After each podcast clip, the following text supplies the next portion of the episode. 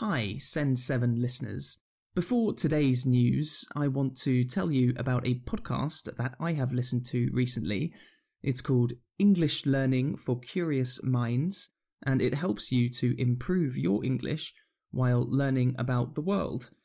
The host, Alistair, speaks clearly, and every episode comes with a transcript, subtitles, and a vocabulary list. Recently, there have been episodes explaining Brexit, the English used by Donald Trump, and the history of Disney. In your podcast app, you can search for English Learning for Curious Minds.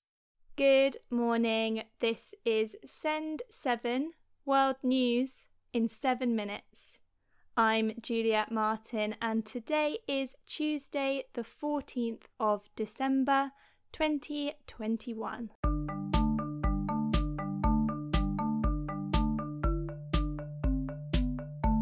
Starting in Africa today. The Democratic Republic of Congo President Felix Tshisekedi has said that Ugandan troops will be in the country for a limited time. Uganda and Democratic Republic of Congo are working together to fight against the Allied Democratic Forces, an Islamist militant group. During the Democratic Republic of Congo civil war, which ended in 2003, Uganda was accused of occupying territory and stealing resources. In Sudan, security forces have used tear gas against protesters.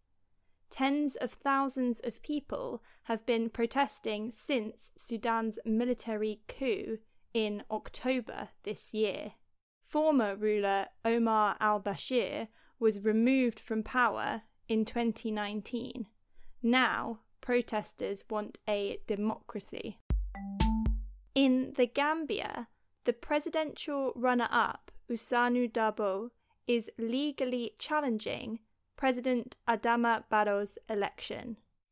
In the vote on the 4th of December, Darboe won about 28%. Barrow won 53%. Darboe and two other candidates have said that they do not accept the results of the election because the vote count took longer than expected and because of problems at polling stations. Darboe is now petitioning to the Supreme Court. Europe. In Italy, at least seven people have been killed in a suspected gas explosion. The blast occurred on Saturday in Sicily destroying four houses and damaging three. Two people are still missing. French President Emmanuel Macron has said that France is willing to work together for Europe with Hungary. France and Hungary have disagreed over issues including LGBT rights, the rule of law, and democratic standards but Paris will take over presidency of the European Union in January, and France and Hungary are aiming to reconcile. The United Kingdom has expanded its booster vaccination programme. People over the age of 18 will now be offered a booster dose of COVID 19 vaccine by the end of the year. Yesterday, the website to book booster appointments crashed when booking opened for people over the age of 30. Prime Minister Boris Johnson announced on Sunday that the country's COVID alert level had increased to four, the second highest level. I'm afraid we're now facing an emergency in our battle with the new variant, Omicron and we must urgently reinforce our wall of vaccine protection to keep our friends and loved ones safe. Earlier today, the UK's four chief medical officers raised the COVID alert level to four, its second highest level, because of the evidence that Omicron is doubling here in the UK every two to three days. No one should be in any doubt. There is a tidal wave of Omicron coming, and I'm afraid it is now clear that two doses of vaccine are simply not enough to give the level of protection we all need. The Americas.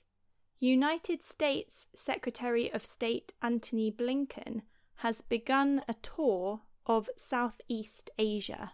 Yesterday, he met Indonesia's President Joko Widodo to express America's support for Indonesia's leadership. They also discussed human rights, the pandemic, and the climate crisis. In Mexico, more than one and a half million people gathered in the capital on Sunday to visit the Virgin of Guadalupe Basilica. The basilica is the most visited Catholic shrine in the Americas. The annual gathering was cancelled last year due to the pandemic. Asia. In Vietnam, a former government head has been sentenced to eight years in jail for abuse of power. Nguyen Duc Chung was sentenced to five years in prison last year for misappropriating secret state documents and misusing assets. Now he has been found guilty of using money from a public investment project to help a company owned by his family. Chung became chairman of the Hanoi People's Committee in 2015. New Caledonia has rejected independence from France for a third time. There have now been three referendums in New Caledonia asking people if they would like independence from France, and New Caledonians have said no every time. The referendum results show that almost two thirds of citizens didn't vote. Independence supporters had asked citizens to boycott the vote after France refused to delay the ballot during a traditional mourning period. And India's Harnaaz Sandhu has been crowned Miss Universe. This is the first time India has won since Lara Dutta won in 2000. That's your world news in seven minutes. We're on social media Facebook, Twitter, and Instagram at Send7 Podcast. I'm Juliet Martin. Tomorrow you will be with Stephen Devincenzi. Have a lovely day.